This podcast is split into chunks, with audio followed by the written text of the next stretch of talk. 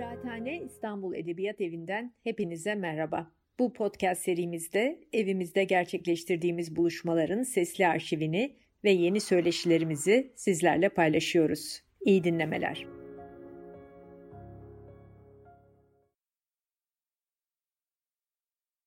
Merhaba, e, Kıraathane Kitap Şenliği'nin e, bu yılki katılımcılarından Londra merkezli Fitzgeraldo Editions'ın e, kurucusu ve yayın yönetmeni Jacques Testar'la birlikteyiz. Jacques, hello, good afternoon. Hello, Yasmin, how are you? I'm good. Very good to see you. I'm very happy to see you. And we are really thrilled to have Fitzcarraldo uh, participate in this year's Book Fest. I'm sorry it's not uh, a physical participation, but we're hoping for next year uh, to have you here in Istanbul, hopefully. That would be wonderful. So, um, you know, Jacques, uh, about a year and a half ago, when the pandemic was just beginning, we had a long interview with you. I was fortunate enough to ask you many questions online, and you were kind enough to answer all of them. And now we have that interview on online on our uh, literary um, magazine K24. So I will encourage everyone, all all the Turkish readers today who is watching this interview, to go back to K24 and and read that um, that uh, interview because Jacques really uh, described at length and talked at length about uh, which is very much his, his child, I might say. But Jacques, today, uh, let's assume that you were here in Istanbul for the book fest, um, uh, standing at, at the Fitzcarraldo stand, and, and a Turkish reader approaches you and asks you about Fitzcarraldo. How would you describe uh, this fascinating publishing house in a nutshell? Um, I will try and be as concise as possible. I would, I would, I would tell them that we are a small independent publishing house based in London. Um, that we specialize in writing that is ambitious, um, imaginative, uh, that pushes the boundaries, you know, stylistically or formally. Um, and then, if they wanted a little bit more detail, I would, I would go on to tell them that we publish books in two series in our fiction series and our essay series um, with very distinctive designs so that the books all all look um, identical uh, with the, the, fiction in blue, the, the, essay series in white. Um, and that within those series, we publish books in translation by uh, authors from around the world, from Svetlana Alexievich and Olga Tokarczuk, the Nobel Prize winners, to uh, lesser known writers in English language, uh, debut authors from uh, from you know countries in Latin America, Europe, uh, uh, the, the, Middle East as well. We're, we're, we're starting to publish authors from the Middle East, and uh, and and lots of um, emerging authors from the Anglosphere, um, mainly British and Irish authors, but some Americans too. Um, but the, the thing that unites the catalogue is um, uh, I guess, a, a, desire to find new forms uh, of writing. Um, and books that are of a, of a very high literary quality and that somehow you know maybe speak to each other across the across the list as well mm-hmm, mm-hmm. i'm going to ask you about your catalog a little bit more but before that i remember when we had that interview it was I, I, think April, the beginning of April 2020. It was just only a few weeks into the um, pandemic imposed, you know, working from home situation. And I remember distinctly that you told me that your plan was to go ahead and do everything as planned despite the pandemic. And you mentioned uh, you published 15 books a year normally, and you were only four people, for uh, full time, uh, I guess, employees, including yourself. So it is it is a small press, uh, very ambitious but small press, and 15 books a year. Very able to stick to your plans. Yeah, we were. Um, I think when when we when we spoke in April, it was still um, it was still the point where no one really knew what was going to happen, and I think our decision to carry on with with our program was unusual, um, uh, and and I don't think many British publishers did did the same as us. Um, what happened is that I think by June we were able to, you know, sell books through bookshops again, and actually, you know, only a couple of books were really impacted by the pandemic, and those were actually our April releases. Um, so yeah, it was it was the right decision, I think, to, to stick to the program and to carry on. I mean, it was, it was a decision that was born out of idealism. Um, I think I haven't reread the interview that, that we did, but I think I probably said something along the lines of, uh, you know, a publisher should keep publishing insofar as possible, and you know, it's our duty to keep getting the books out, etc. Um, so yeah, it was it was a decision born out of idealism that uh, turned out to be, I think, the right one, pragmatically speaking, um, and meant that yeah, we could carry on and you know fulfill uh, our our pledges to the various authors and translators that we were going to we were going to publish you know, last year, um, and and we ended up having a pretty good year. Um, so I've I've now said this so many times that it sounds maybe like a cliche, um, but I think the pandemic was the first time in the history of humanity that publishers uh, were not affected by a major crisis, and that was, I guess, quite quite nice to be on the, the receiving end of yeah. I think that's very much true and i think all cliches are there for a reason anyway when we you know repeat certain things uh, that there is there is a fact behind them.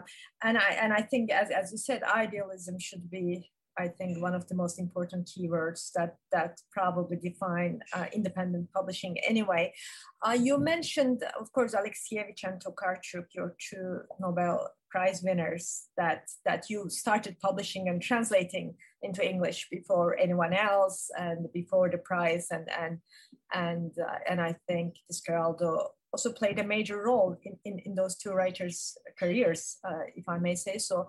But I, I want to ask you, you know, usually ask a writer this, but I want to ask you as their publisher, how did the prize change you? How did the prize affect you? How did having two writers on your list with Nobel Prizes um, change readers, or writers, editors, the publishing world's approach to Fitzcarraldo? Sure. Um, well, it's very kind of you to, to say that we we had a, an impact on their careers, but I think it's definitely the other way around. And both of them had been translated into English before. Actually, they, they ended up at Fitzcarraldo, just not you know not for a while and not systematically.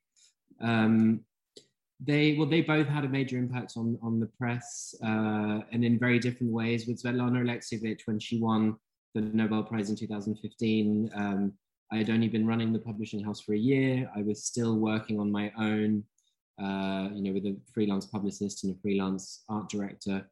And the the, the Nobel Prize for Svetlana really put Fitzcarraldo on the map uh, we had rights um, for the for the English language around the world, and I was able to sell rights in America. And that rights sale was hugely important eh, as a kind of validation of the editorial project, and enabled me to employ someone for the first time to work with me, and to go quite quickly from six books a year to ten books a year.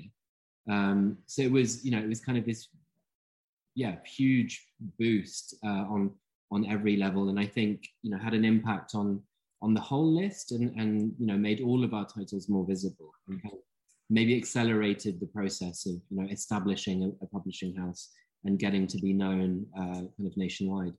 Um, and then Olga's Nobel, uh, which was four years later, um, she was awarded in 2019, but it was uh, for, for, the 2018 prize, um, was um, yeah, was was kind of even bigger in terms of you know sales impact and and uh, I guess for us, yeah, it, I mean it was it was it was huge in in in in a different way because it, it brought us to a kind of next level in terms of sales. We at that point had I think two and a half staff members. There are now uh, there are now five of us, and the sixth is coming on board soon. Um, so yeah, I think you know it's it's it was a it was a huge boost kind of commercially, um, as well as continuing you know to to to make the press more visible and and uh, and and you know boosting the entire list. So yeah, I mean I, I can't really underplay the the importance of those Nobel Prize wins. Um, I I don't think we'd be in the position we are with, with without it really. Um, and I should also say that it's complete luck because who knows what a bunch of old Swedish people are thinking and reading. Um, it just happened to maybe, yeah, have something in common with those Swedes, which is a bit weird. yeah, you'd never know. But well, thanks for correcting me about um, introducing the two of them into English into English language. But I think it's still fair to say that you made them much more visible and accessible in English. Fitzcarraldo did, at least to this reader. You know, I, I read them in English for the first time in a Fitzcarraldo edition. And of course, I think this has to do with your brave, I should say, you know, approach uh, to, to translations in general and, and, and being unformulaic and, and going after writers who are not necessarily uh, established, very well established in, in, in the English language yet. Um, what are some of your new um, translations or new new books for that matter. You mentioned the blue um, the blue series and the white series, uh, the, the, the novels and the essays.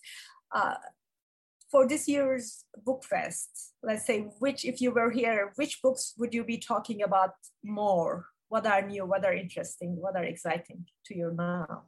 Sure. Well, I think three authors in translation who have been big discoveries for us and, and who um, thankfully have found, uh, you know, critical and, and, uh, and critical success and success with readers um, have been uh, three three women, uh, three very different writers. Fernanda Melchor, author of Hurricane Season, whose book came out in February 2020, so uh, just before the pandemic. Uh, she's an incredible uh, novelist who, um, I guess, kind of invents a form and teaches you how to how to read it. Um, she she writes very very dark books about, I guess, the yeah the, the, the darkness of the human soul. Um, and her books are also very funny and, and kind of compellingly readable as well. Uh, Sophie Hughes does an amazing job of, translating her. We have a new book by Fernanda coming out next year called Paradise. Um, Adania Shibli is another one whose novel Minor Detail came out um, during the pandemic in May last year, um, translated by Elisabeth Jaquette. Um, and that's a novel about, I guess, the experience of occupation in, in Palestine. Um, and I think she's a, I think she's a major writer, and I'm, I'm really excited that, that we got to, to publish her and I hope it's the first of many books to come. And then this year, um, we published Maria Stepanova's In Memory of Memory. Um, I realize I've named actually three books that we share with New Directions, who, I know are also involved in the, in the festival. Um, and uh, yeah, Maria Stepanova's In Memory of Memory is a kind of uh, a, a, a, book about Maria's family, and, and through the history of her family, she tells the story of the Russian 20th century. Um, so it's a meditation on memory, but also, um, I guess, asks the question of how her family, a, a, Jewish Russian family, managed to make it through the 20th century unscathed. Um, and again, this is a book that was that was shortlisted for the, the International Booker Prize and has had an incredible reception. Um, and I think Maria's finishing up, and I hope we, will get to, to, to publish her soon. I guess um, in terms of our English language publishing, we've had two uh, two books that have done very well this year. Uh, one is a debut by uh, a British author called Polly Barton. The book is called 50 Sounds. She's a translator of literature from Japan, and it's kind of a, a memoir about um, learning Japanese and, and moving to Japan at the age of 21 and learning how to live in another culture and language. Um, and, and also, I guess, an attempt to write a book about Japan that avoids all of the cliches of Orientalism and you know all the kind of the, the, the, the odd Western fascinations with you know with quirks of Japanese culture, um, and which is also written very much under the influence of Wittgenstein, uh, which sounds boring, but I can I can promise you that it's it's also a very funny book. And then the, the, the last book I'll mention is Joshua Cohen's novel The Netanyahus, uh, which uh, takes a true story from the, the family history of the Netanyahus. Uh, Benjamin Netanyahu's dad taught at Cornell University for, for some time in the, in the 60s. And Josh reimagines the meeting between the Netanyahu family and the late uh, literary critic Harold Bloom. Um, and writes, yeah, an, an, incredible novel that's both a kind of a, a, campus novel in the tradition of David Lodge and, and Philip Roth, or Nabokov even, uh, but also a novel that kind of questions the, the dominant ideology in Israeli politics today, and I guess the, the links between between Israel and America. Um, and yeah, that's that's been a, a, really great novel to work on too. Okay, all fascinating. The the first three books you mentioned, I I, I did the the the, um, uh, the hurricane season and and then uh, what was the, uh, the, the in memory of memory I, I did read and I'm very much looking forward to reading the, the, the other three, including the Netanyahu's, which sounds uh, fascinating. But uh, speaking um, about translations, uh, I know how keen you are, and you said it yourself about uh, translating new writers, interesting writers, and in, in good translations, in good form, obviously. I want to ask you maybe a bit of a challenging question. I don't know what you would say to this.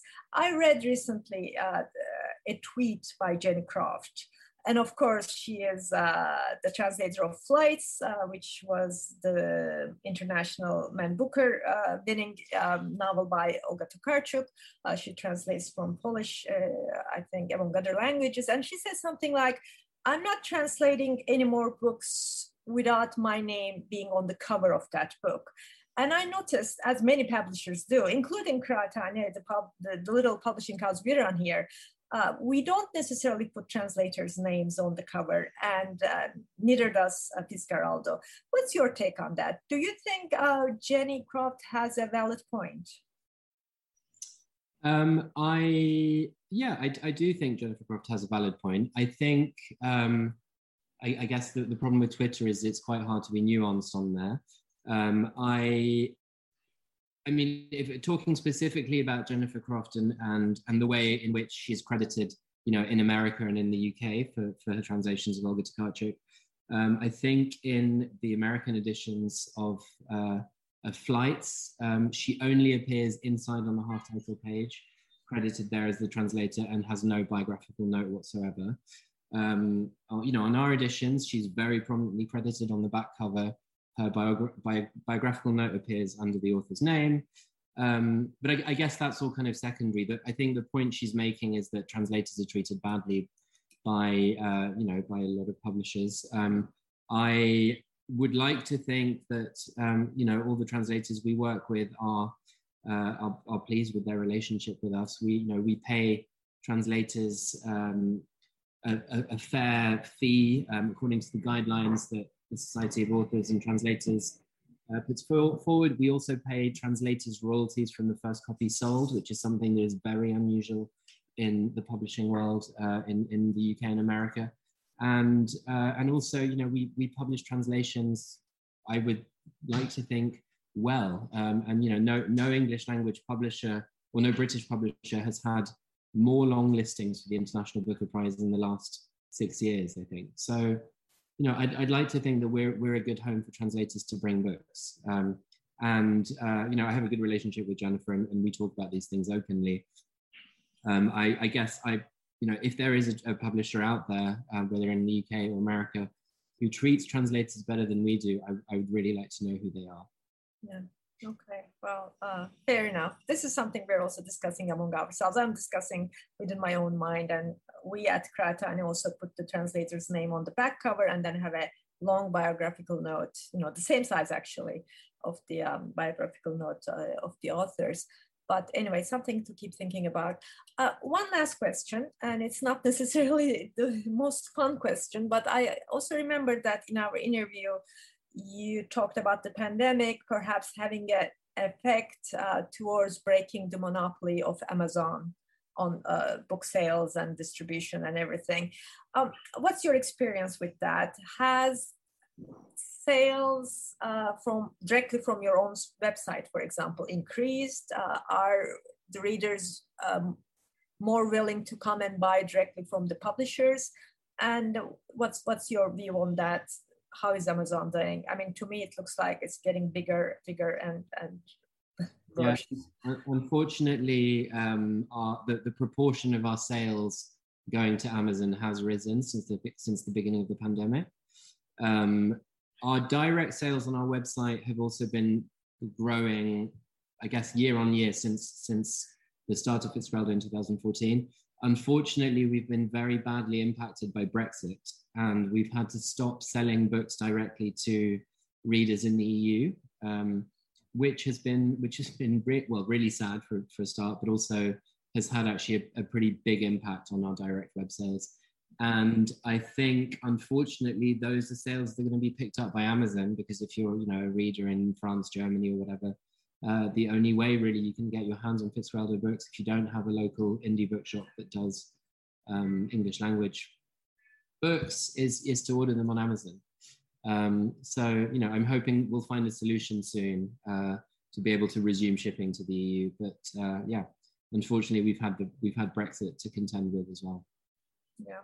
Anyway, that's one of the issues we'll be discussing here also at the fest this year. There is a discussion in Turkey about a fixed price policy for books and I know Germany and France uh, had that or had, had a version of that um, for years, uh, but that's not the case in the UK, is it? No, it's not the case in the UK where where discounting is is is yeah allowed. Yeah, and then and very much hurting independent publishers, unfortunately. But that said, thank you so much, Jacques, for participating this year. Um, and hopefully we will see you here in Istanbul next year. Thank you for all the wonderful books you're putting out and um, see you soon, I hope. Yeah, thanks very much for having me. Um, and yeah, hope to see you soon. Bye now. Thank you.